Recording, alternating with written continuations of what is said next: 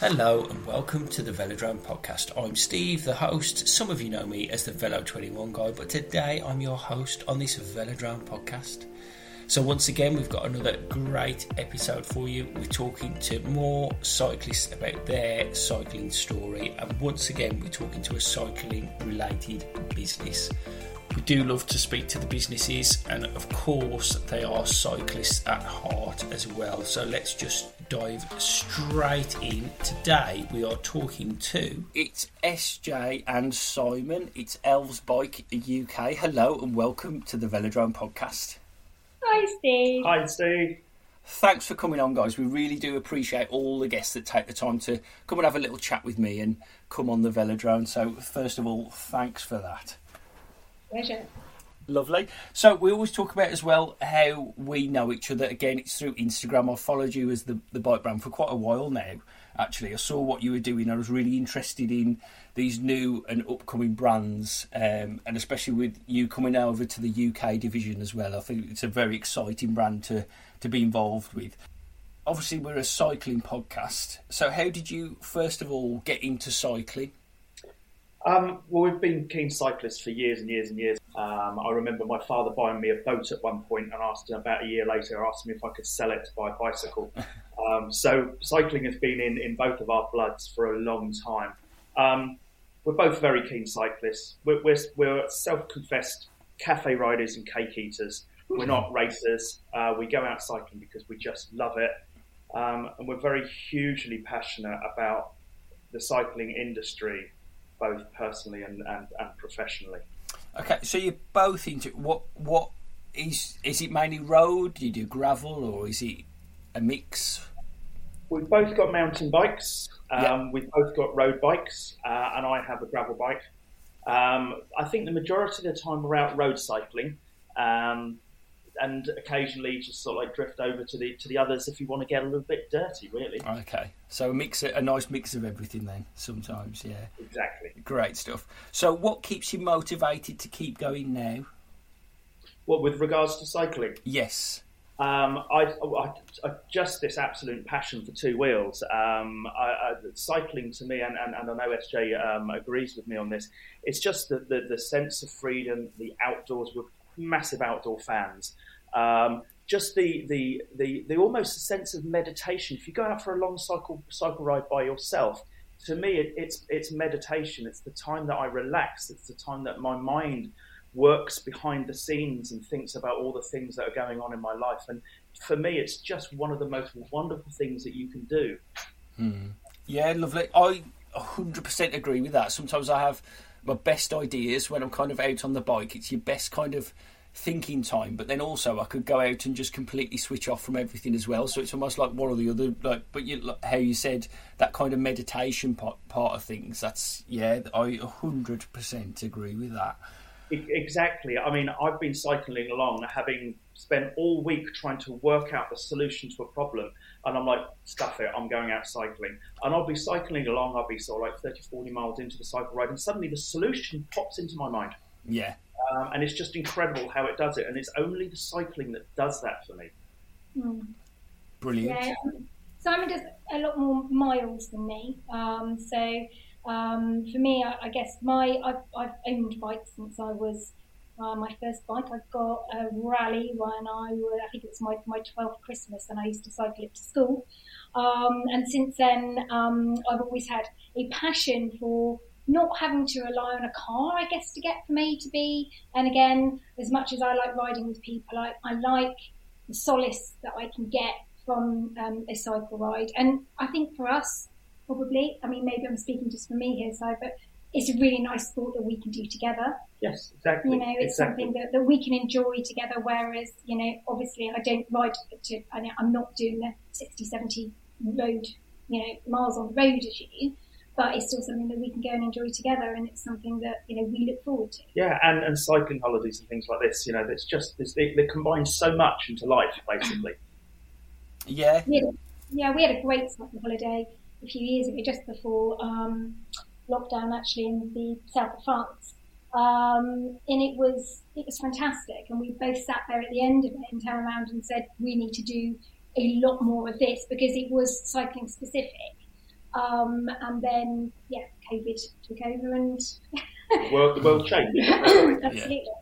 Yeah, that's it. So, what's your biggest cycling challenge to date? Um, besides, um, obviously, the, the the challenge and the success of Els, which has been incredible, um, my biggest um, uh, cycling um, achievement um, and something I'd recommend anybody to do. I took a mountain bike to five and a half thousand meters uh, up the Annapurna in the Himalayas. Um, Wow. Basically, carried a bike on my back for six days up to five and a half thousand meters, um, and then rode down the other side. And I can't think of anything uh, sport related that would top that. It was just incredible, um, Wow. and it wasn't it wasn't completed on any special bike. It was it was it was completed on a, a, a particularly sort of like standard bike, um, but it was an incredible trip. Wow. Yeah, that, that sounds absolutely fantastic. That does. Um, how about did did you feel any kind of altitude with that um, sickness or anything like that at all, or with the experience with the breathing? Um, Well, I- had experience of acute altitude sickness on um, Mount Kilimanjaro a couple of years earlier, where I was stretchered off. okay. Um, I was basically just about to drown in a desert. Um, so I knew what to look for. Um, but yeah, when you're up at four and a half thousand meters and you've got a bike on your back and a rucksack, um, and you can only put one foot in front of the other, it's literally micro steps to get up to the top. Yeah. Um, and it was hard, hard work, um, but it was worth it. Yeah, I can imagine. Yeah, because um, I've spoken about it on previous podcasts. I've been up the Stelvio, and I was the only one that kind of said, "Oh, towards the top, I could feel my power was still there, but I, all of a sudden I could hear my breathing, and I thought, this is the oxygen. This is um, just needing that little bit more, like taking more breaths in and just breathing that little bit heavier. Um, I could, like I say, I could still just about press the pedals, but there was a definite noticeability in the like the amount that I was taking in was was just unreal. I was just really, really breathing heavy towards the last kind of four or five k towards the top was really, really heavy going. Oh yes, yes, that's altitude for you. It's it's it's it's hard work, yeah, yeah, but it is so rewarding. We've got yeah, big, pic- we've got big pictures up in the uh, the lounge of um, you at the summit point. Yeah, aren't me and- me- Me and my two mates, uh, three uh, two other mates, and the guide. Um, but it was an incredible trip. It really was an incredible trip, and and if if you've never been to Nepal, it is beautiful. The Himalayas is stunning, and the people who live there are just wonderful. yeah, yeah. That sounds absolutely brilliant. So, have you got anything else planned at all? Any other big rides or challenges coming up? Well, we're um uh, we're actually going to New Zealand in about five weeks, I think it is, and uh, we're taking our elves out to New Zealand, Lovely. um, and we're going to be basically buzzing around New Zealand alongside climbing mountains and things like that. But we're going to be taking the road bikes. We're staying in a, a place called Wanaka, uh, Mm. which is in South Island, and it's beautiful because it's surrounded by by um uh, by um, these these wonderful mountains. But there's this big flat plain in the middle that is great for cycling around, and then you can just venture off into the hills if you want to do some hill climbing as well. It's a wonderful place. and lots of cafes, Oh, lots of cafes. Okay. Yes. food cafe and, and bars. Was that the main reason for going then? All the cafes then? It's uh... no, we, we we went to New Zealand last year, um, and uh, I mean I've been to New Zealand a couple of times. I did some mountain biking in New, in New Zealand. I, I mountain biked the old Ghost Road, which is check it out. That's that's another cool um, uh, ride. Um, so, but we both went to New Zealand last year uh, and and just fell in love with it. It's just such an incredible place. Um, so we're just going back to enjoy how how incredible New Zealand is. But this time we're taking our bikes with us. I think we found when we got over there, we were like we hired some bikes over there, which was interesting, yeah, from my point of view. Um, but once we got over there, we sat there saying we wished we'd you know gone the extra mile and actually taken our bikes over there. So we promised ourselves that next time we went back to New Zealand that we would, and we are. And yeah, I'm going to have my brand new Elves bike to take over with me, which I am I, I am so excited about. It's um, yeah, because More of that later. yeah, Yeah. absolutely. All Brilliant. bling. That's it. Yeah, so that's something to look forward to. Then that's something to look forward to. So we've talked, mentioned a little bit so far about Elves Bikes. Um, so you guys are Elves Bikes UK and Europe. So who are the people behind Elves Bikes? So behind Elves Bikes or between behind Elves Bikes UK and Europe? Behind Elves Bikes UK and Europe. Okay, so Elves Bikes UK and Europe is uh, myself and SJ. Um, obviously, we've explained that we're keen cyclists, etc., etc. But we're also cycle professionals, um, and and as importantly, we're also entrepreneurs. Um, we've been running a, uh, a cycle service centre on the south coast of the UK for a number of years now, offering custom builds to to, to, um, to our, our customers, offering maintenance uh, and bike fitting. Um, and it's, it is a very well thought of and highly successful business. Um, SJ is also a um, highly qualified global business strategist. Uh, and Elves was the next opportunity. We were looking for an opportunity um, to, to, to, to, build upon what we already had. Um, and searching around to see what opportunities were out there because people don't come knocking on the door, hey, do you want a great opportunity? You find it. Uh, and we were looking at what, what was out there, and we came across elves, and we saw that they'd been hugely successful in Asia, um, and they were gaining interest in the West, but there was no real representation in Europe. Um, so a little bit of research, a little bit of understanding. We had a look on YouTube, things like that, and people were saying that the quality of this brand was very, very good.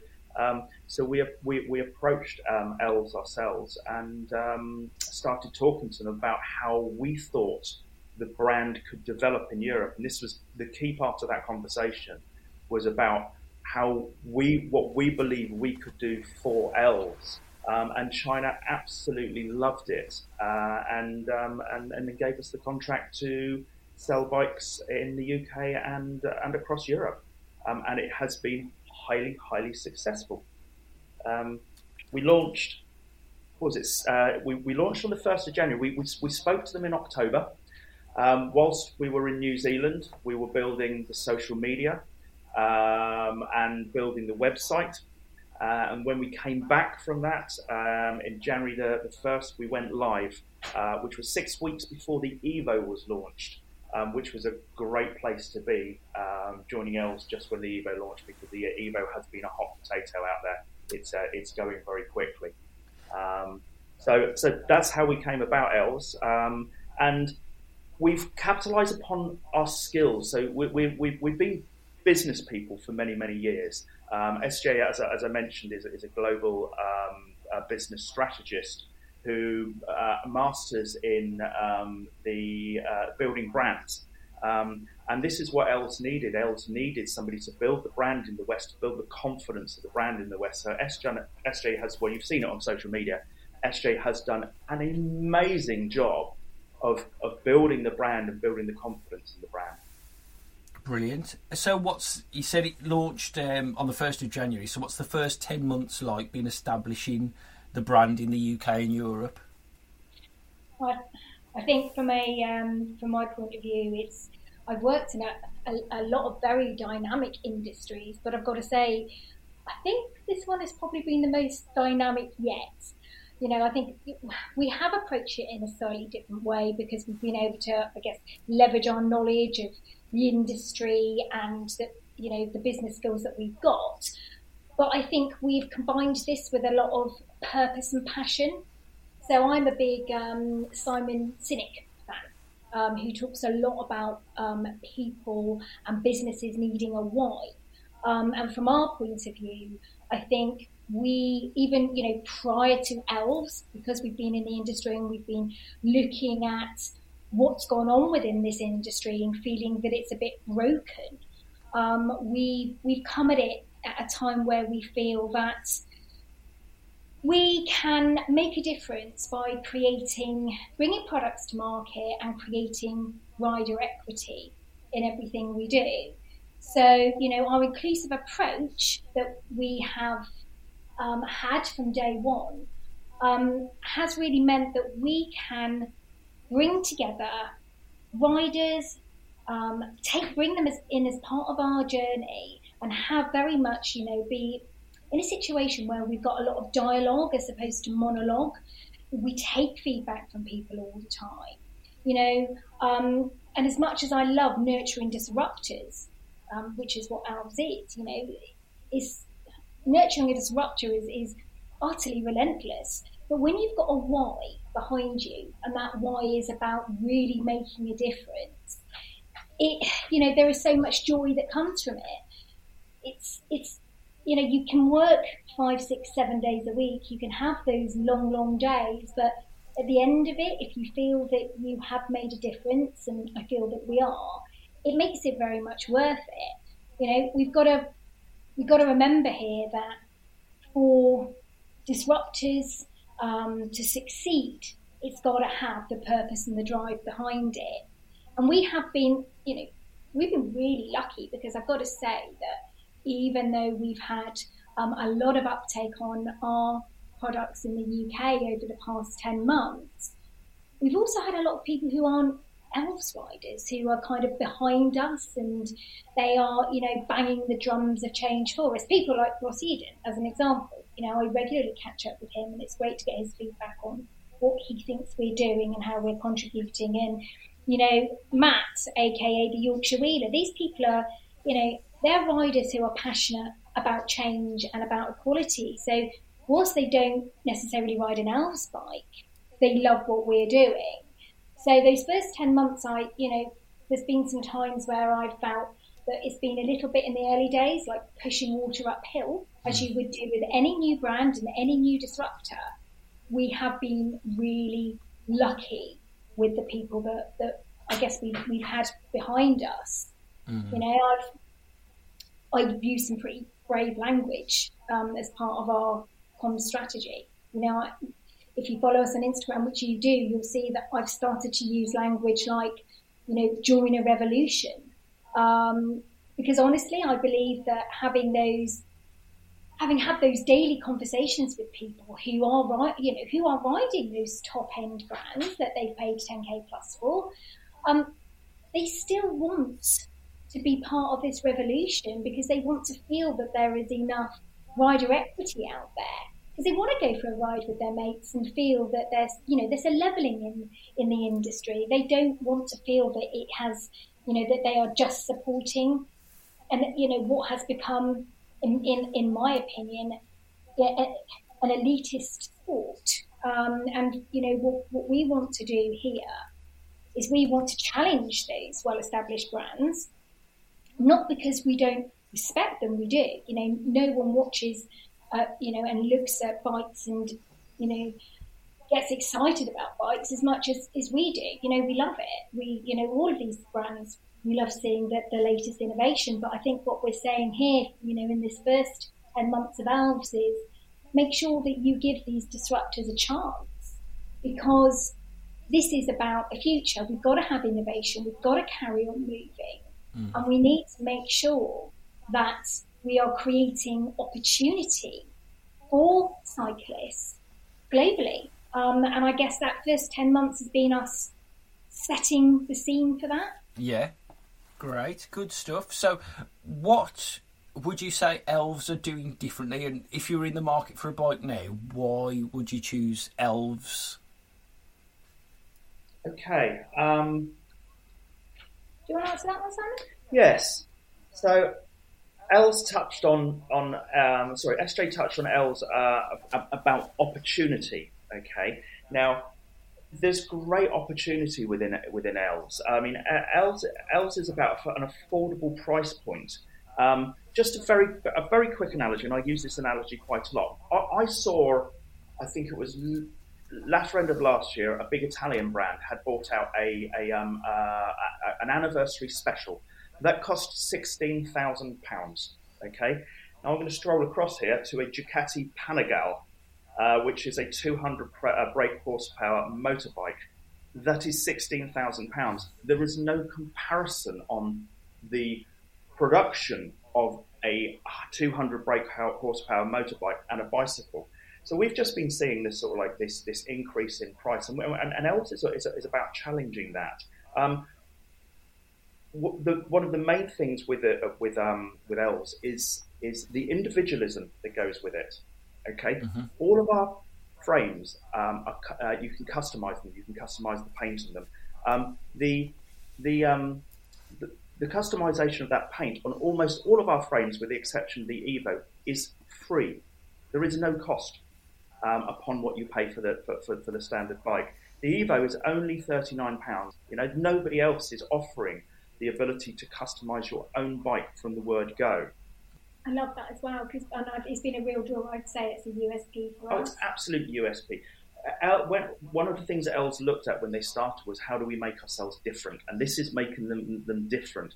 All of our bikes, when if you order the bike, and you, you, you, you, your bike is um, is painted to order, and that and that's the way that Els can offer this custom paint out to people.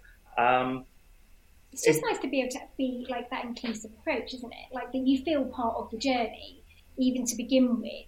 You know, it's knowing that actually it's not again it's that's about the the dialogue not monologue you know you want to turn around and say well we've got 10 different designs and you know a palette of 70 so the chances are that your custom painted frame is going to be a limited edition just to you yes. and i love that i love the fact that people you know when their frame arrives they're just like wow, and I was part of this journey. Yeah, and, and, and I've designed my own frame. Yeah, you know, exactly. we work with customers to design their own frame. We don't design their their their, their, their colours um, and, and their, their designs for them.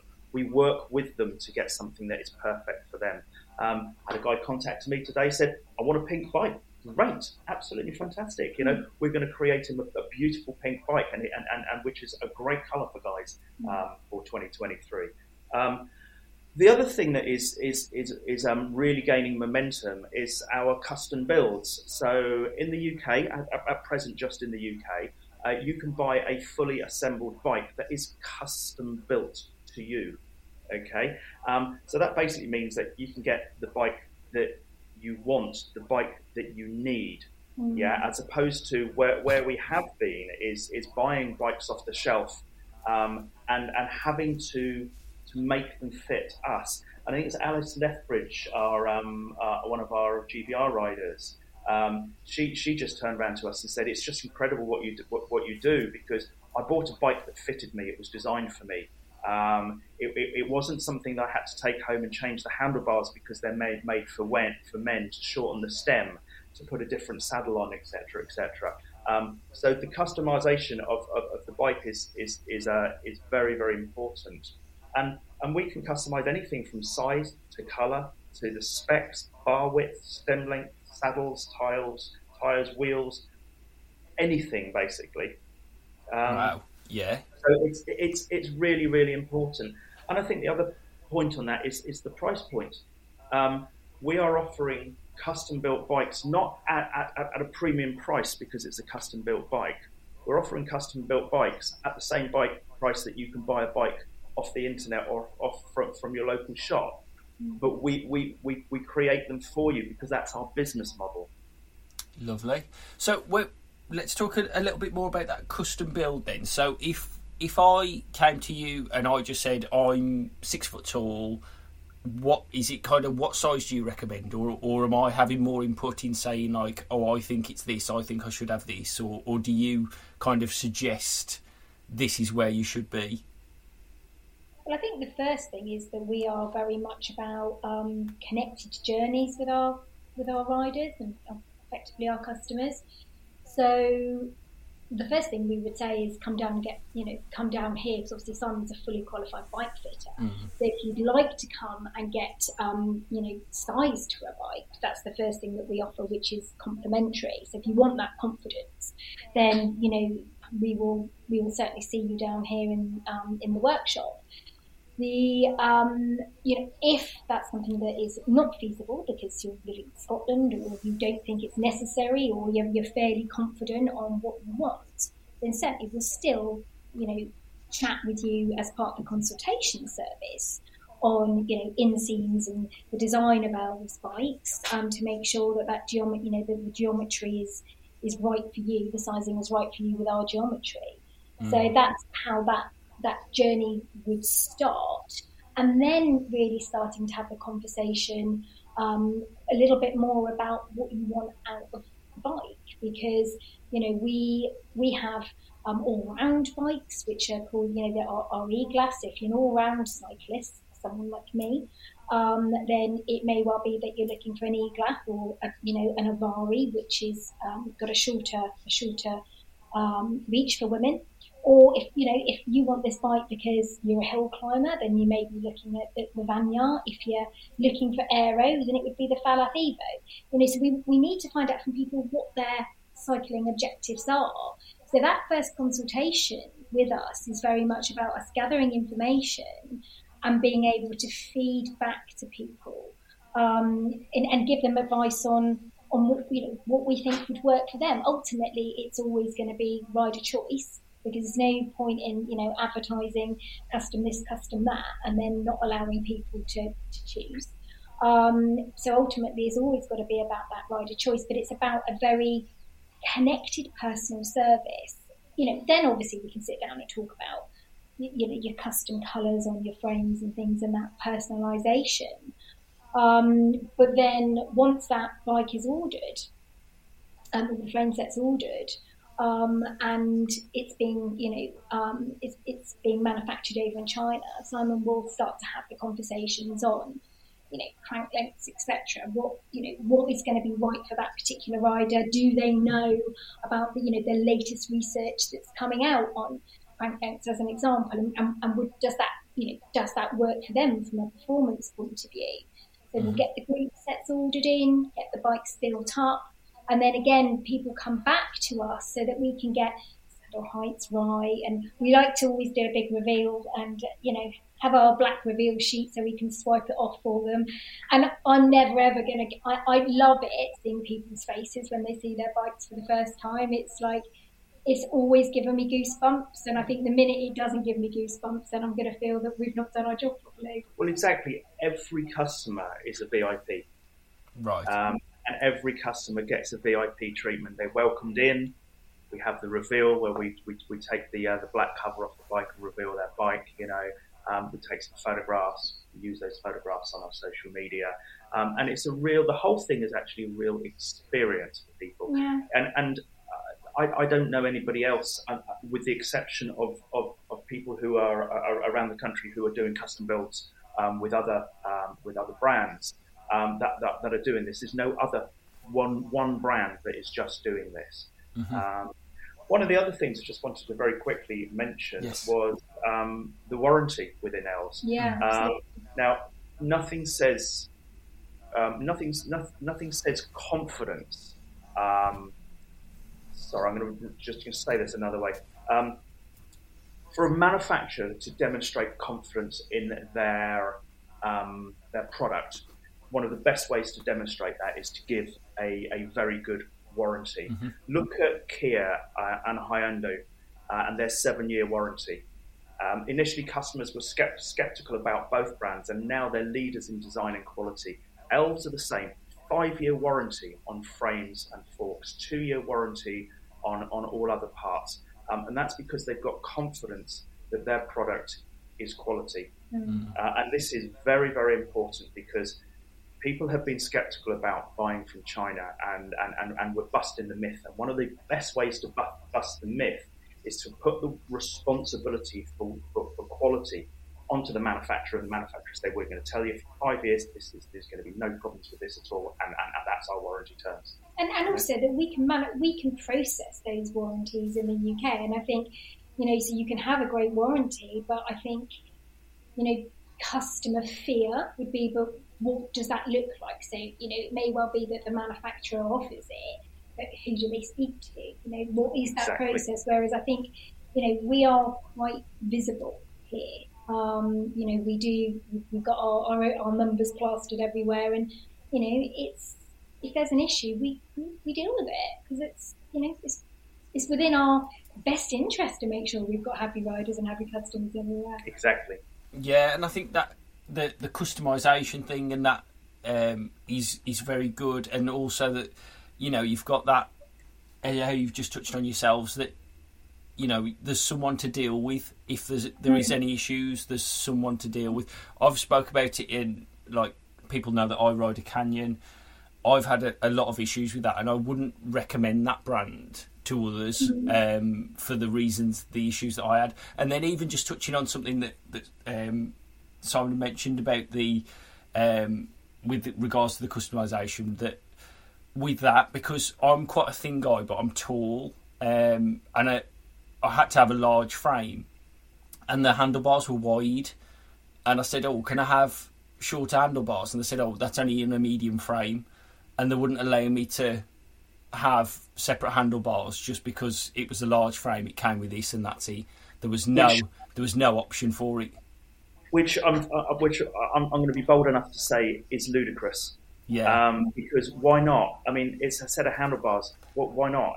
Yeah, because it's it, they were the exactly so. Yeah, on the on the medium, um, I think there were forties, or it might have been thirty eights off the top of my head, and I think the forty two is what I've got on. And because I'm th- my shoulders are only thirty eight, like you know, I'm, I'm thin. Um, I needed the thinner bars really, and it just oh, can't I have the no because you've ordered the large, not the medium.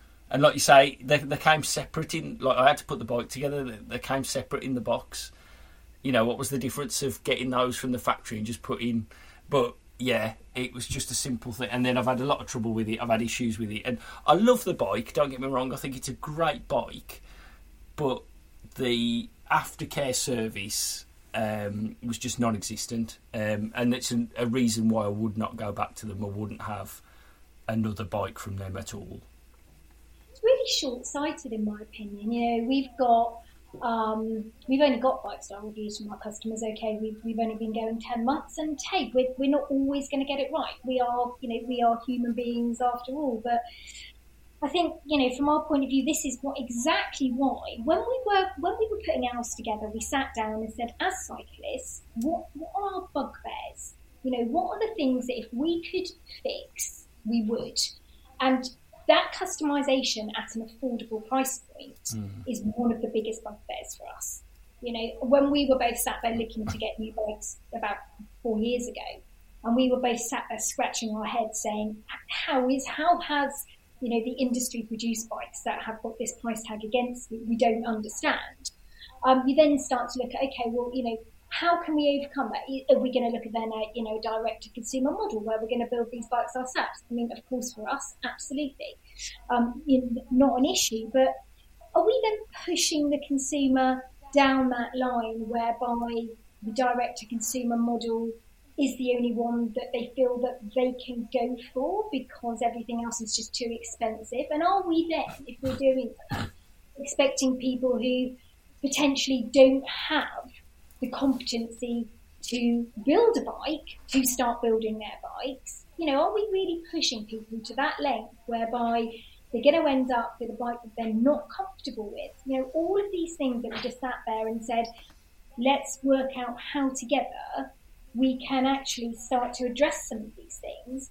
And the customization is just it's just a win-win for everyone. You know, I'm really short, so for me it's a nightmare. You know, I'm I'm literally 100. I'm I'm I'm four foot eleven. I'm, I'm five foot, four foot eleven.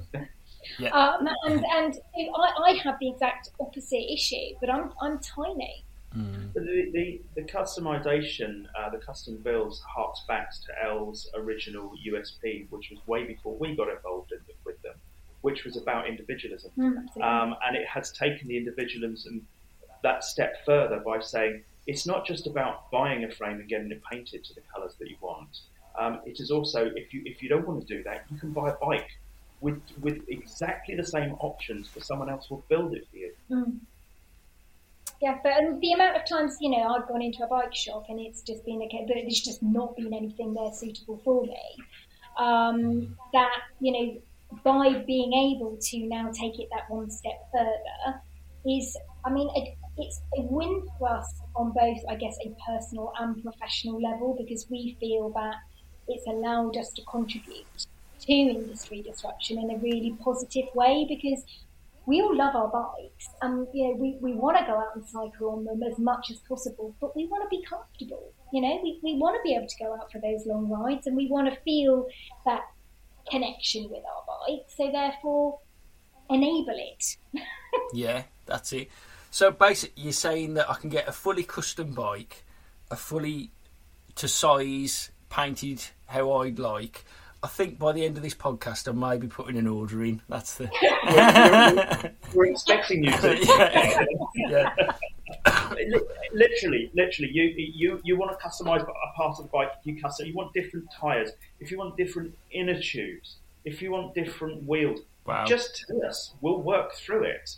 You know, and we will come up with a price that's competitive. and it speaks volumes really you know it's that's it's completely bespoke to you and as you touched on a little bit earlier you can spend tens of thousands on something and then potentially see somebody else riding something exactly the same down the other way and i'd be a bit gutted by that.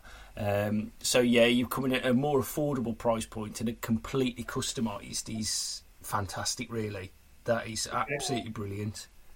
And I think for us, it's you know, it's about offering like a hybrid version of the direct to consumer model. right yeah Um, so you know, because we have created those connected relationships with our riders, it, we make contact with them. You know, if say they placed an order on our website um, and we they haven't consulted with us at all, they'll still get an email from us like pretty quickly saying, "This is who we are. Here's how to contact us if you've got any questions." And obviously, over in China, the, the order is being processed and they will have their, their invoice and full confirmation through from China. But here in the UK, we kind of like put our hands up straight away because straight away we want to lower any buyer anxiety. Um, and, you know, from an, you know, breaking down those entry barriers point of view, um, we found that by making sure that we could then become part of that connected customer journey, that it was going to give people more confidence from the moment that they bought with us.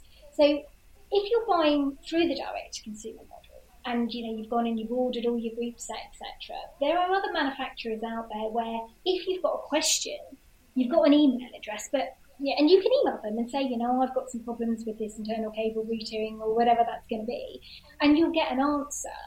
But how frustrating is that if you've you know you've assigned a Saturday to build your bike and you've come up against a problem?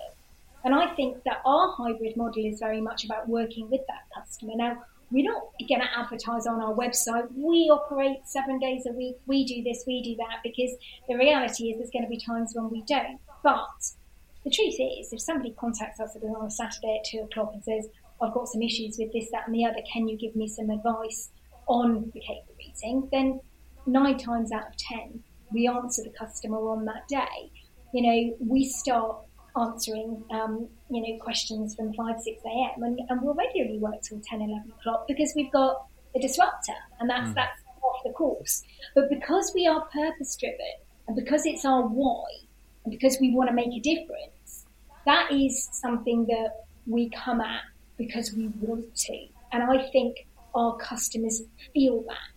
And that's why when people, you know, we get these good reviews because people feel instantly part of a community where they um, they're part of a family, you know, a, a fast-growing family with us, and we are on their side. You know, I sit here and say to you, I'll regularly put things up about some of our riders, and I put, and we love these guys.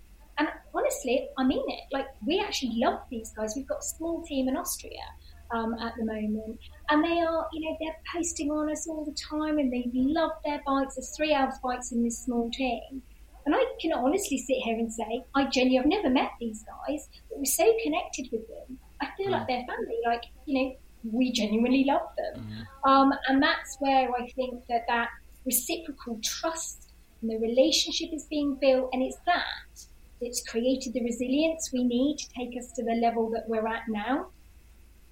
Yeah, brilliant. That's absolutely fantastic.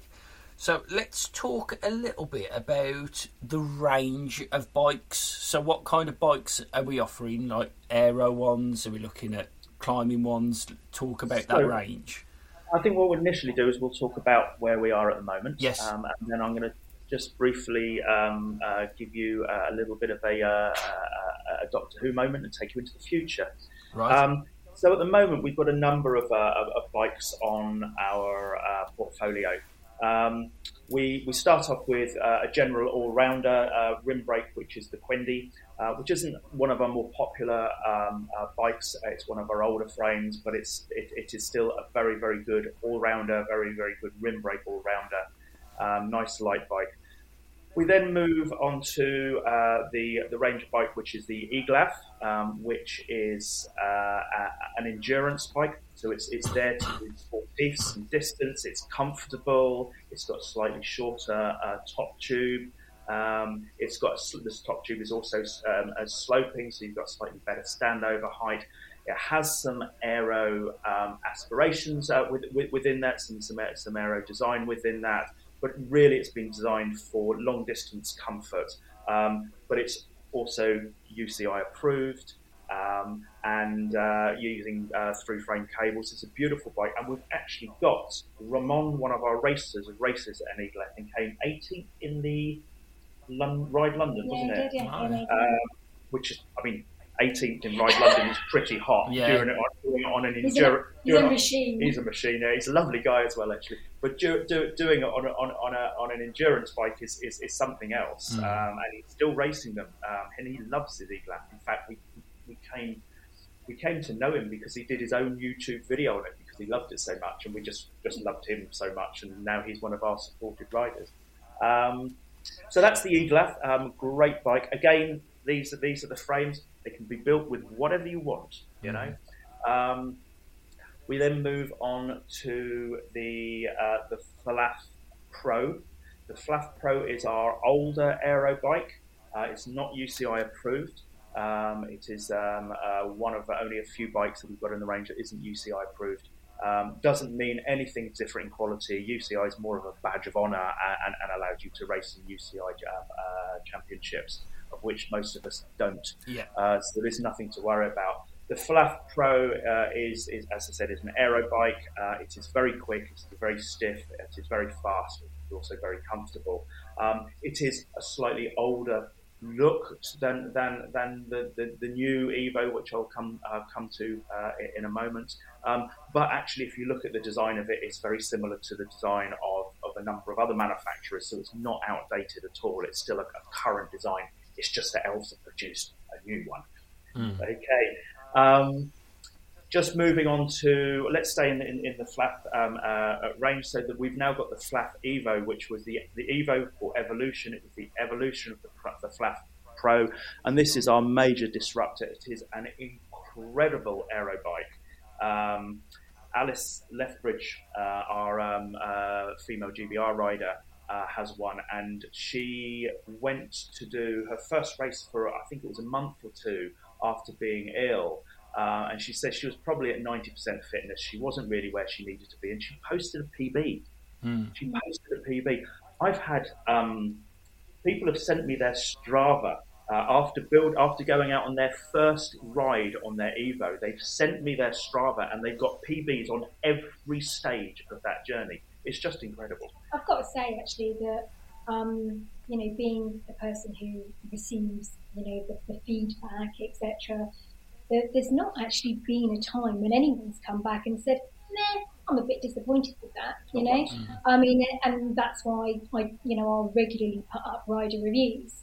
Um, so, you know, when people have built their bike and they've taken it out for the first shakedown and then we'll catch up with them a few months later, the communication is very, to build that trust and confidence, the communication is up there saying, you know, here is this person, they're on their bike and, you know, it's, you know, we don't get negative comments on after that saying that's not the experience I've had. It's all been very much about you know the, the great feedback and the Evo.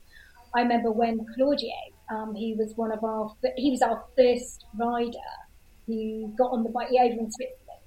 Um, he was the first rider that actually built the Falath Evo out and got out there. And like, he sent something to me on Instagram or tagged us on Instagram. And I think it said something like the fastest bike I've ever ridden and we were literally cheering because I mean it's great to get like the test riders and all of their feedback etc.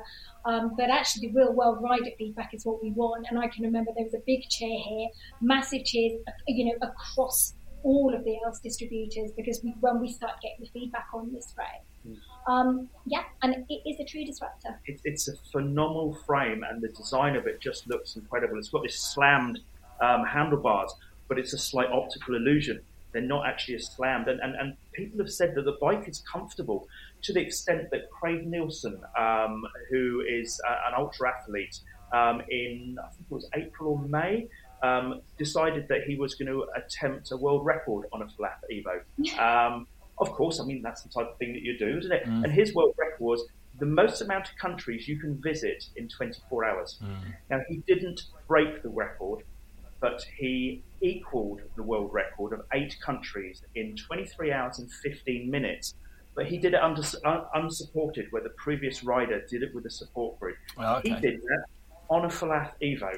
Okay, so if anybody tells me that aero bikes are uncomfortable, I'm going to put them in touch with, with, with Craig because he's he's told us it is. Yeah. I think that's the main thing with the Evo. Actually, I think that's been the thing that su- surprised me. I think was the amount of people coming back going, "Wow, it's, it's really comfortable." Mm. Um, you know, and when you talk, when you want to talk about comfort over distance as well, you know, it's the fact that it's designed to, to run up to 32 Cs. To begin with, that was a you know, that was a big, wow, why have they done that? And there's this big gap at the back, and that's not very aero.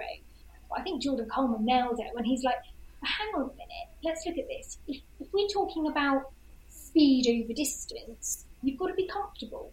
And you don't want pinch flats. And, you know, from an endurance point of view, you've got to be able to join all these dots together. Mm.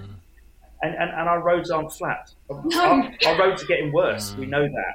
Um, so why do you want to run on 25 um, uh, C tyres with, with, with your tyres pumped up to 110 um, psi and rattle your bones to death mm. when you can ride on 32s, slightly lower pressures? You'll you'll go faster. You'll go faster. It's as simple as that. Controversial, Simon. Controversial. Well, that's right. Yeah. We, could, we could start a whole new podcast about tyre sizes and rolling and distance. You, and, and you should do. Yeah, yeah. so, so um, current models, the final model we want to talk about yes. is our new Vanyar Pro, which is a fantastic bike. Um, the Vanyar Pro um, is a, a, UCI approved. It's, it's new for uh, we call it Vanyar Pro 2024. It's new for 24, but it's been launched in well, it was launched on Friday. Yeah. Um, it is the update of our previous Vanyar. Um, the disc version wasn't UCI approved. The rim brake version was the UCI approved. The rim brake version has been used for people all around the globe to build very, very lightweight bikes. We've seen these built down to 5.9 kilograms. Wow. Like that. Um, the new bike, it weighs from just 870 kilograms for the frame or 1300 um, uh, kilograms for the frame and fork. It's a hill climber. Um, so it's stiff, it's lightweight, um, it, it, transfers the power very, very well. Um, it retains many of the features of the previous Vanyar model, um, but comes with, uh, with, with performance gains. We've mentioned UCI approval, um, and it has the ELVS uh, global five-year warranty um, along with the rest of our frames. The major difference with that frame is it's got a, a, a, steeper seat tube that moves the rider's weight directly above the crank to aid power uh, transfer. Um, and it also opens up the hip, hip angle uh, that allows the rider to get down into a more uh, crouched position mm. when descending.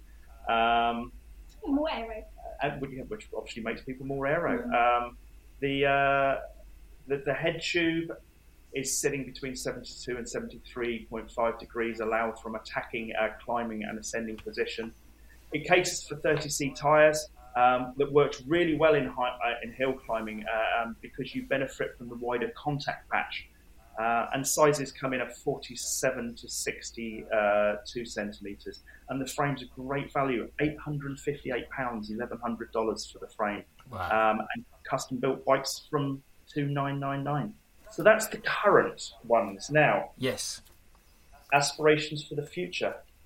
Yes, think that was the Vanyar was um, it's been quite an interesting launch actually because we um, from a from a UK perspective it was great because obviously as the, as the brand is um, expanding over to the west um, head office kind of contacted us and said would you be um, interested in running the global launch for this? Um, and I jumped at the chance because I felt that whilst as Simon mentioned we've been really successful over in Asia um, one of those one of the fears, you know, with a new brand that's coming over and making sure that we could, you know, start to break down some of those barriers to entry was taking people on a connected journey where, you know, we had real world riders riding these bikes over in the UK. So we took two of our guys, um, Rich and Ramon, um, up to the Brecons with um, Calvin, who um, Calvin Chung, who's, who's been an absolutely incredible videographer. It does help that he is a, a pretty serious hill climber himself. Um, and we captured the content up there. And it was really strange because when I started scoping this, I did a little post on Instagram back, uh, about it actually, and I was thinking, so okay, so what do I need? Obviously, bikes, riders, ticks, and I'm thinking, okay, so I need to hire some riders. And then I suddenly stopped and thought, hang on a minute, what, what way do I think I need to hire some riders? I've got, you know, we've got a team of people who are so elf centric and so supportive.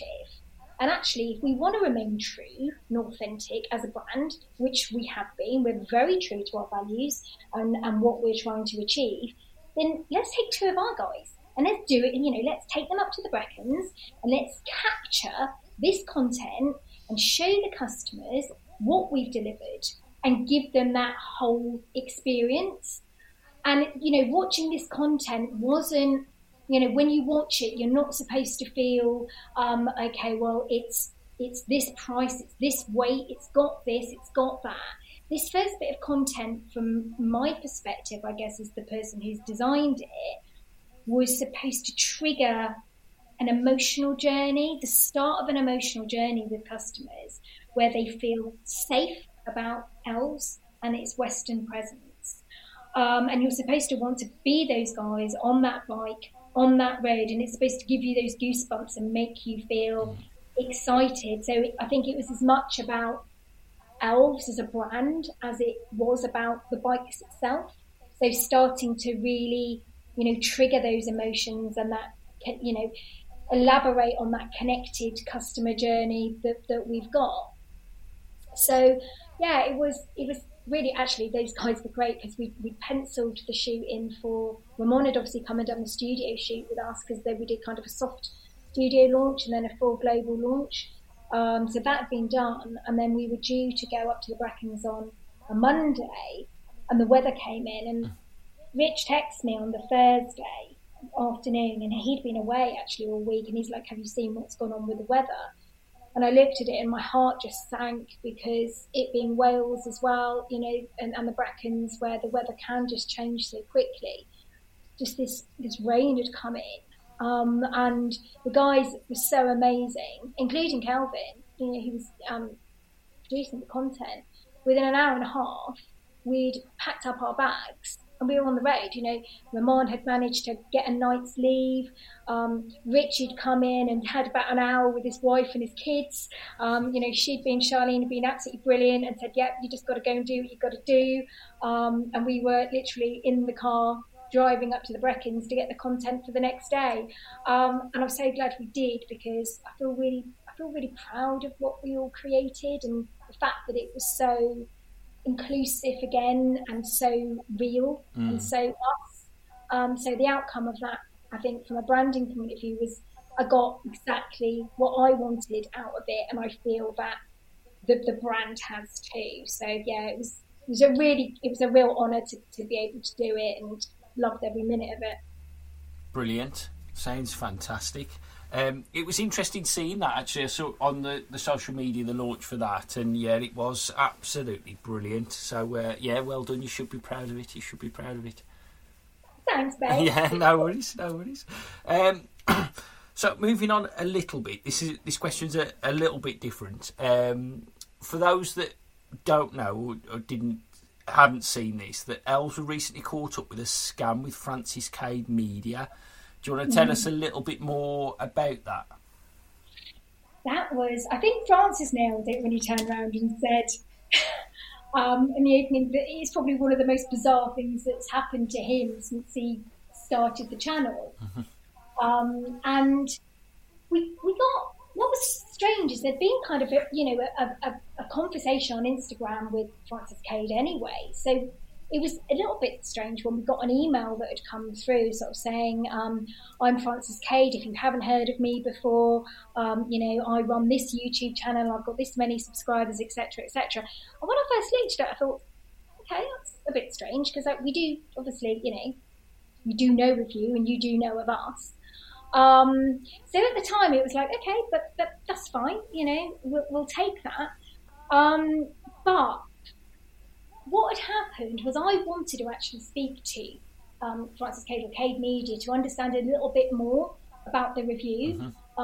um, rather than just like you know just sending out frames and etc. for review. I wanted to know you know what they wanted out of it, what they wanted to do with it, so that I could understand from I guess a marketing and content point of view um, what to expect, timelines, etc. And it was really strange because I didn't hear anything back on email, and I'd obviously suggested that we had a quick call.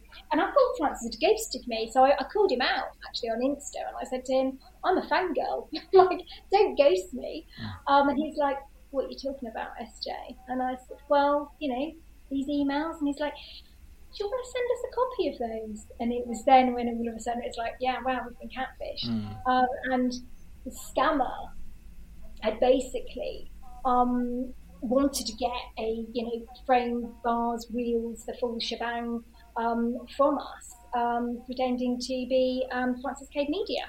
Mm. It's just the audacity. That, you know, we went through the full custom build, um, the full custom um, paint process. You know, this this design went back two or three times.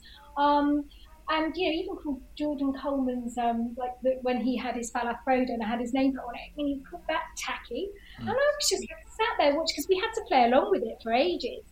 Um, and I think that's what Emily said on a podcast they did last week. What was really strange about this media, this content, was it was just captured over such a a long period of time. But I was I was bang up for scamming the scammer. I've got to say. Um, and it's been great watching kind of like some of the feedback and some of the content. I think the thing that Jimmy Jimmy mentioned last week on the podcast was when people have turned around and said, you know, they think it might be us, they think it might be Cade, they think it might be a collaboration. Is it Harry Mack? Mm. You know, who is it? But I, I sort of concur with Jimmy when we say, actually, if we'd have been that smart to have created that level of media and PR on elves at the moment, then I, I take that as a big compliment. Well, yeah. mm.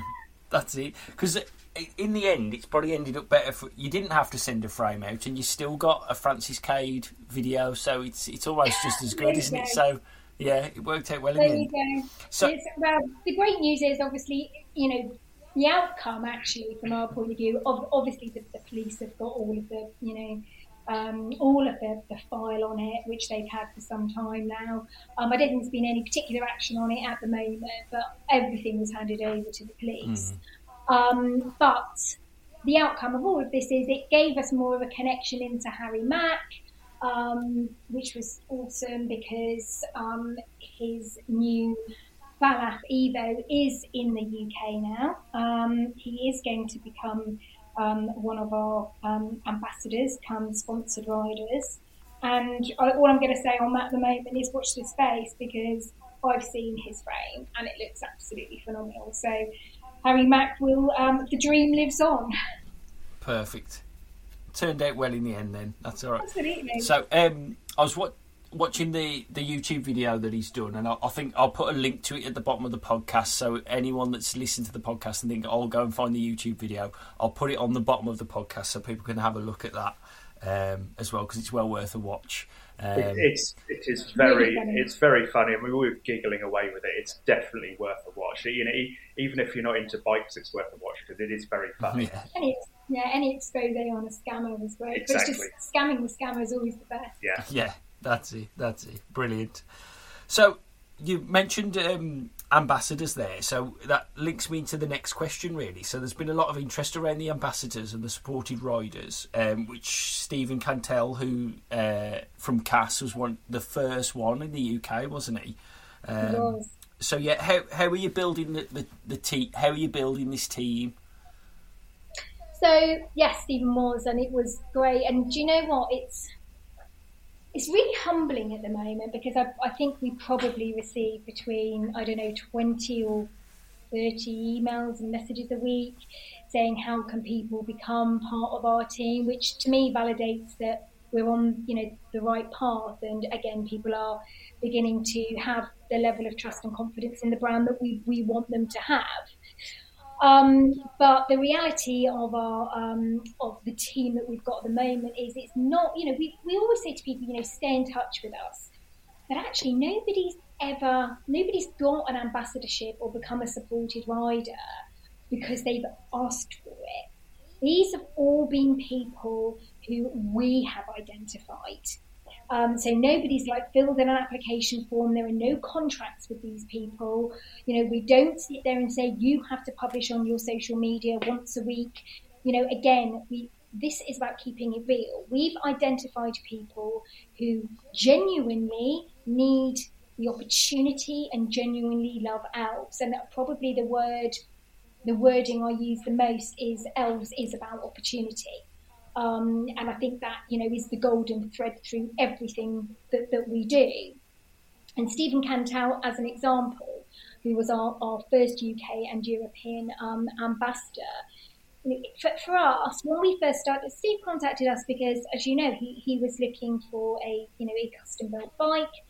But when I heard what Cass had done for community, and everything around that supporting Ride Together but part and every all you know all the promotion around supporting mental health and the you know the equality that, that, that they stand for themselves and their brand for me it, it joined all the dots and it felt right that Stephen was as the co-founder of Cass. It felt right that Stephen, because he was looking for a bike as well at that time, became our, our first ambassador. Quickly followed um, by um, Alice Lethbridge, um, who has also joined us, in you know, from a point of view of, of really needing that opportunity. And these people aren't picked because of Instagram followers. They're not picked um, because of what they bring to us, strangely enough. Yes, of course, it is very much a reciprocal relationship and we support each other. But I think it goes deeper than that. So, you know, with Alice, as an example, she's contributed so much into women's sport, into women's cycling, mm-hmm. she's lobbied for a women's league on Zwift you know, it's people like Alice and Mary Wilkinson who are developing younger women through cycling at the moment and banging those drums of, you know, for, for all equity. That brands and manufacturers like us should be supporting.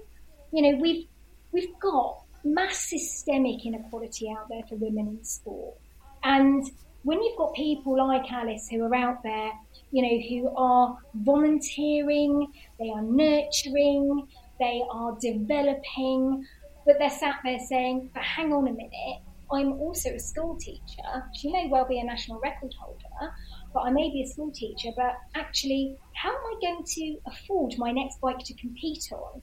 Because the industry's got out of control. Mm-hmm. Well, that's exactly where brands like Elf should be turning around and saying, you know, we need to be enabling this level of opportunity for people you know, from a, from a from a, a women's cycling point of view, we've got to remember that you know we've got associated guilt for women. They feel like they can't take the time out to go on the long rides. We've got naturally we've got this inherent enhanced fear of injury. You know, we're in an environment where races are cancelled because of lack of attendance or lack of marshals volunteering them. And this is all before a woman can even sit there and say, what sort of bike can I get, and you know how much am I going to have to pay for customization. So you know, although I'm not sat here for one minute saying that we're going to change, you know, and resolve systemic inequality, mm. I think as a business and for a small business who has, you know, who has invested a significant amount of its profits um, in its first ten months, I think that we are really setting a very true example for how the more established brands should be operating. So, from the ambassadors and the supported riders' point of view, um, it's about what people are giving back. It's not just about taking, and that's what elves have done. You know, we haven't come to this and said, "Okay, we've got something. How much profit can we make on this?" You know, we've we've come into this industry and we've given before we've taken, mm. and that has been, you know, again, that's our why, and that's why we've been successful. Because you know, this business is not driven on greed. This business is driven on fair equity in everything that we do. So our supported riders, you know, if, if it's Ramon, who's working nights um, for for, uh, for TFL, um, but he is training all those hours every day, and my goodness, he is smashing the results in. And you know, without even telling us, he's created a YouTube video on his EGAP because he's passionate and he's proud to ride elves. So you know, he should be given this opportunity. Whether you know you are someone like Alex Kerslake, who, from a technical point of view, he's riding for GS Mossa, but know, from a technical point of view, he's out there and he, you know, he gives people information on the brand, and he's very happy to call people out when they've got it wrong because he wants to enable um, rider um, equality. So, you know, we have got this incredible team that is developing um, who are, again, they get our why, they get our values. And that's why I think we were really lucky with Cass because straight away there was that value alignment. And every other person that we've that we are developing as part of our team since then are, are doing exactly the same thing. And I think, you know, the nice, the other great thing for us was when Elves in um, HQ um, appointed Rich Somerville to be their um, UK and European tester. Now, what other brand is doing that and saying, we are going to, you know, open up our products before the final stage and we're going to take feedback on it? Mm. And that is that's great because this isn't from a. Um, I actually had someone contact me on Instagram and say most. I mean, I had about fifty people contact me and go, "Wow, this is absolutely incredible! What you guys are doing is great. Thank you, we appreciate it." I had one guy contact me and say, "Would you not like give that job to an elite, um, you know, an elite cyclist?" And I said, "No, no, I wouldn't because Rich actually um, is a, a, a very, very highly skilled mechanic. He's a Cat two um, racer for the RAF. And he is so dedicated to elves. He is our perfect person. He gives us honest feedback and we react to it. So even with, there's been, um, with the, with the Vanyar, um, there's been um, with the, uh, the, the seat post cover. You know, he's given us feedback on that, and within 24 hours um, of getting that feedback, I've got a video of you know, the manufacturer actually changing the design on it. So he is making a difference, but he's making the difference so that when our customers receive these phones to build them up, certainly with the direct to consumer model, that we have made sure that we've made all the enhancements that we can. And the public loved it. I just, I was overwhelmed with the amount of messages of support that we got because again, it's showing transparency and as Simon said earlier, busting those myths mm. on you know what, what people feel about China bikes. Exactly. Yeah. Exactly. Yeah. Yeah, and using Rich as you say is more. It's he's more like your consumer as well, isn't it? Like yes. like I suppose with all the manu- uh, brand, bike brands out there, they're always trying to sell them to regular riders, but then like you say, there's no need to use a pro rider because we we've not got hundreds of pro riders coming to buy them, but we've got regular riders coming to buy them. So that exactly. that's who you want to see testing exactly. and riding the bike. Yeah, exactly. And and Rich was a customer before he was a supported rider. Yeah, he, he came to us to buy a bike. Um, we got to know him. SJ got to know him. Got to know where, where he was, what he was doing, um, and and and decided to offer him the supported rider role because he was just he was just stinging the values of of, of, um, of, of elves and has proved to be an absolutely brilliant person for the job, and he's, yeah, he's, he's, a lovely, lovely family guy as well. Yeah, he is. He's, he's a real asset. All of our all of our team are a, a, real asset to us, and we're you know I would love to be able to support. There's there's hundreds of people out there I'd love to be able to support, but obviously we've got finite financial resources. Yeah. But we're growing, and the nice thing is, as we grow, mm. we invest more. You know, we're not sat there. Um, with big bank balances topping up every month without thinking, and what else can we give back? and I'm going to make sure that we keep those values mm. true to everything that we do. Lovely. So, what does the next 12 months look like for Elves Bikes? Okay, so um, we want to continue to grow the brand um, and build on uh, the Elves USP of individualism. Um, individualism is a very, very important part of, of, where we're going to be. It is what is going to make Elves different to everybody else. Um, and this is it's both for Elves Bike Global and for Elves Bike UK. Um, globally, there's there's a there's a, bunch of exciting new products um, that I shall just mention in a second.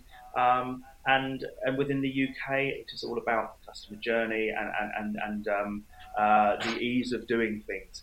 So let me just start with some new products. So um, Elves Bike are developing a gravel bike. Um, they or a gravel frame, should I say? Um, uh, they are developing, which is great. I want I, I want to get on a, an Elves gravel bike because they're going to build something that's going to be quite smart. Um, they're also developing a TT frame oh, as well. Yeah. Um, and a full suspension mountain bike that is going to be running either Fox or uh, Shock um, uh, shock on, on, it as part of the purchase. Um, so they're really moving into let's actually deliver um, uh, bikes for a wider audience, which is great. But they are an, a, a, carbon fiber manufacturing uh, company uh, or, or, cycle company. Um, so everything is going to be carbon fiber on that. Mm-hmm. With regards to that as well, they're also uh, improving their selection of accessories. So we've got a TT, a set of TT bars, proper TT bars that are coming out that can be either fitted to the TT bike or can be fitted to the Evo. The Evo actually makes a really good TT bike. Yeah, um, and we've got some, some people who have turned them into TT bikes already. Um, and one of the things that um, I thought one of, one of the things I'm very proud of was um, we kept on having a lot of customers coming to us saying, "Can I get some some, some extension bars? So some some sort of like tri extension bars for my normal drops." The problem is, Elves run the integrated um, uh, handlebars, um, and they've got the oval. The, the, bars are oval. Yes. Of course, not that many, if any, that we can really find um, aftermarket extension bars that fit on these. Um, so I just called the, the, the guy in China and I said, we need some uh, some TT extension bars, and I said we need to be able to produce these specifically for our handlebars and um, uh, and, and sell them on our website so that people can purchase them with their bike. And the answer wasn't, "Oh, we'll have a think about it," or "We can't do that." It was like, "No problem, Simon. Leave it with me." And they are in development. Oh, lovely. You know, that's that's how Elves work, and this is why we love them. Um, so agile, they are so responsive and so agile. It's it's about delivering those unmet needs. Mm. You know, if we take our rider feedback very seriously, and the elves take our feedback very seriously. So when we talk about that feedback really making a difference and steering us and how seriously we take it, you know, uh, that that rhetoric isn't just a rhetoric; it is a reality. Exactly. Um, and keeping on the lines of individualism, I can't say much about this, but there is a new wheel initiative currently under wraps that will be lo- that will be launched soon. That will deliver something that nobody else is delivering. Oh. I can't say any more than that. Oh. Watch this space. That's very interesting. It, very interesting. Watch this space. You will see it come out soon, but I can't mention any more than that. Um, with regards to Elves Bikes uh, uh, UK and Europe, um, it's, it's about accessibility. We, we want to make our bikes more accessible to people. We want to improve the ways of customization of those bikes so that people can even more get what they want. Um, and we want we're, we're, developing a slicker purchase process as well. Now these are all things that take time for us to do and take time for us to develop. We're obviously running the business. We're building bikes. Uh, we're selling frames all across Europe. We're doing all, all, all of SJ's amazing marketing. So some of these things have taken a little bit longer to come through than, than, than we hope. We want a slick process to purchase your custom built bike. Um, uh, so that's something that we're going to, going to be working on over the winter um, to enhance the purchase process um, for our customers. And I think finally, um, and SJ's alluded this to this a number of times, we want to enhance our hybrid models to support our customers in as many ways as they can, as we can, uh, to ensure that there is no worries or concern whether you're buying a fully built customized bike or whether you want to buy a, a build kit for, for, for, your bike so that you get all the parts for you delivered to your door and you can build it up or your mate can build it up or whomever, or whether you're going to build up that bike yourself but you're unsure about how to do it. We want to build that network to ensure that you can be supported. Mm, absolutely. Again, elves, elves is about opportunity. So we're just making sure that we can create opportunity in everything we do, whether that's from a, you know, challenging the price point for performance, enhancing what we, you know, what we're already offering. Mm-hmm. Um, and you know, getting that growth that we need to continue disrupting because you know, whether or not you ride an Elves or not, you need the industry needs people like because it can only be a good thing to keep you know the larger manufacturers' price points in check within reason. Yeah. she says um, with you know 15k bikes out there. Um, but yeah, you know we've got to keep you know innovation is, is so important for for for commerce. Um, and we've got to keep moving and we've got to keep disrupting because it's, it can only be a good thing for the industry full stop. Yeah, brilliant. Absolutely fantastic. And there's some looking forward to seeing those new bikes as well, and especially um, I might be in the market for a TT bike, so I'm very interested to to see when when that comes comes out. I'm I am literally got to the stage now where I'm counting counting down the days for my new bike. So I've got um, this one one bike that we do, which is the Avari. Um, we haven't hung our hat on it being female specific, um, but it has got much shorter reach. So for someone like me, it's absolutely perfect. Uh-huh. Um, the geometry is, um, will, you know, suits the female form. Um, but I've gone for, um, I did post it actually on our Insta because I've gone through about 10 different designs on it. Um, and for me, this is my dream bike that is currently uh, going to be being built, and i am getting it uh, built up with an Ultegra DI2. And it's got all the pink and purple bling mm-hmm. that I never would have imagined me actually riding. Oh, okay. But it is, it's got all the pink and purple bling, and that is coming in a few weeks. So, but that is going to be the first Elves Avari um, the new version in the UK and Europe. So that is the, the very latest model of that that's coming out. Oh, so brilliant. yeah, I'm, I'm, excited about that. Fantastic. So we'll move on now to um, the last few questions that we ask all the guests, and we have covered a few of these already, I think. Um, so, are you calf stop cyclists? Cafe. Hundred percent. Absolutely. So, what are we having? What are we having? Uh, well, from my point of view, I, I don't drink uh, coffee, so I, am a Coke. Um, I have I usually have a, uh, a Coca Cola, other brands available, um, with with with uh, with sugar, full fat.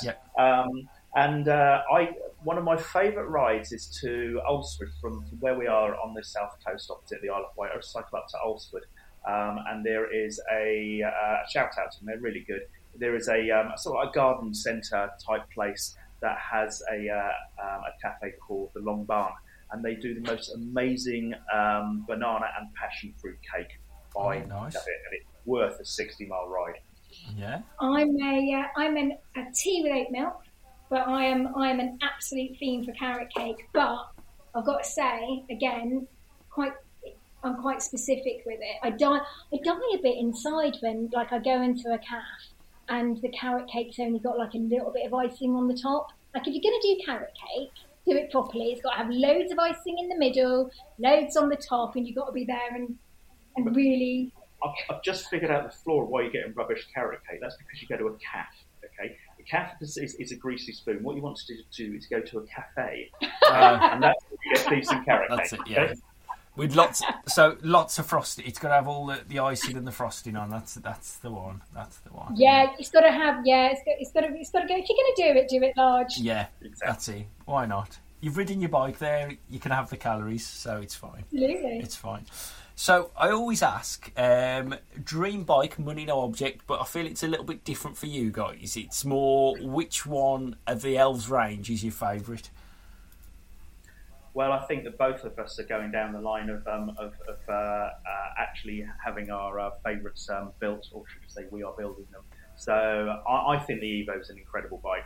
Um, I've historically been a long distance rider and a hill climber, um, and I'm going for an aero bike um, uh, because I've been told by our guys that actually it's really good for long distance. It's really mm. good hmm. for speed. I'm trying to get my speed up as well. Something I've been working on recently, trying to get my speed up. Mm-hmm. So I've uh, I've, I've got a I'm going to be building myself up hopefully in the next week uh, um, for El, Elves Falath Evo. I've designed the paint scheme myself. Um, was running again Ultegra Di2 because it's just great value at the hmm. moment. Mm. Um, we're, putting on a set of uh, Elves uh, Arome wheels with a 56 uh, deep rim, but it's got the DT Swiss hub I'm not a fan of, of, of, loud hubs. I know most of the world love them, but for me, my meditation gets a little bit ruined with this racket behind me. um, so I, am going for a quieter hub on that. Um, and uh, and it's just going to be a, a, really really nice build. I'm, I'm looking forward to it. I haven't owned a bike with the i2 yet. I've always been mechanical, so I'm really I haven't built 20, 30, 40 of them in the last last 10 months. I think it's about time I had one. Yeah. Yeah, and for me, I'm obviously like I say, I've, I've got the first, I've got the first Avari coming in, but I will be running the uh, the TH50Ds, which have got a very hot sounding hub on them. Okay. So as much as, as much as Simon well, likes his peace and quiet, uh, when he's riding with me, he's not going to get that. Yeah. So, uh, so that's the only reason you had that built up was just to ruin Simon's meditation, wasn't it? Exactly. That was it? Yeah. yeah make sure he's make sure he's staying awake. Earplugs and Bach. That's all I need. Uh, yeah. yeah. No, we're really excited. It's really strange because loads of people are kind of said to us, "When you get new house, when you get new house," and it's a difficult balance to strike, isn't it? Because the um, the reality of it is there has been, you know, so much interest. We wanted to wait until, you know, we want to make sure that, that the customers have got their bikes first as well. Mm. Um, so you know, we we've had the feedback from the test riders. You know, we had a lot of confidence in the product. We did a lot of due diligence before we even um, went into a partnership with Elves. Um, but for us now, you know, we are yeah, I mean, I'm going to spam you all on Instagram with my new bike. I tell you that. yeah, yeah, I can see this happening. You're just going to be like, yeah, SJ, we know you've got a new bike, we get it. yeah, that's well, that's the point of Instagram. I feel, you know, you, you, you show off your nice bike, don't you? That's it. That's what you do. So absolutely for yeah. Exactly. So, if we could pop you anywhere in the world to go riding now, where would you go? I, I, think we're going to where we want to go. Um, uh, uh, cycling, as, as we've alluded to, is it's about tranquility. It's about the outdoors. It's about peace. It's about beauty, and very few places that are as tranquil, peaceful, and as beautiful as the South Island of New Zealand. Um, so Whiskers is way to New Zealand, but we're going to be there in, in, in five or six weeks ourselves, riding our Elves bikes, um, and we are so looking forward to this. It's a stunning place. It's a great place for cycling. It's got a great uh, cycling community out there. Um, they do have an Elves distributor out there, which is nice. We need to, to track him down at some point. Yeah. Um, but yeah, I think uh, I think that's that that's sort of like dream place for both both of us to go. I would go back to the Himalayas tomorrow if I had the opportunity as well. So if, if, if listeners, if you're out there and you want to want a challenge, go to the Himalayas and ride a mountain bike over it. It's, it's fantastic. But I think we're really looking forward to New Zealand. Yeah, I am. I must admit, I fell in love with it when I first went over there. It's just you know the fact you've got eight million people on an island that's more or less the same size as the UK, and you know rush hour consists of you know eight cars on a highway, mm. um, and they just like the roads are just so they're just built for cyclists over there. You know, it's the whole the whole community, the whole cycling community over there is is great, and we felt, you know, last time we went over, so that's why we felt so like, oh, we wish we bought our bike, so this time we are. So, I've, and we do feel really lucky that we're doing. We, we tend to take our holiday in one lump, mm-hmm. so we'll still be um, running ours um, whilst we're over there. But yeah, the workshop will close for a few weeks, and um, off we go. So prepare, get ready for the spam, guys. Yeah, I'll be looking forward to it. I'll be looking forward to it. Oh, thanks, Steve. Yeah, lovely. So I think we've come to the end of our little chat. So I just want to say thanks again for coming on. I love what you guys are doing as well, and I wish you all the success going forward as well.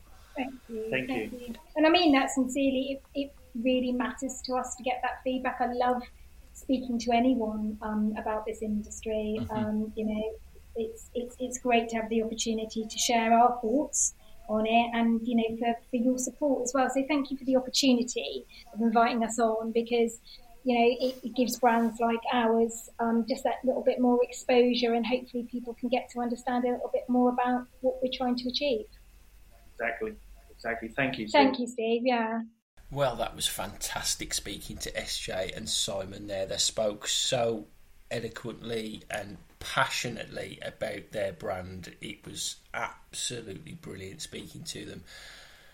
I would just like to add that I've got no affinity with Elves bikes. I'm not obviously uh, a supportive rider or an ambassador for the brand, but next time I'm in the market for a bike, it's a brand I will strongly be considering um, with everything they spoke about there, with the warranty, the quality of the bikes. You know that speaks volumes, doesn't it? A five-year guarantee on a carbon frame is is brilliant.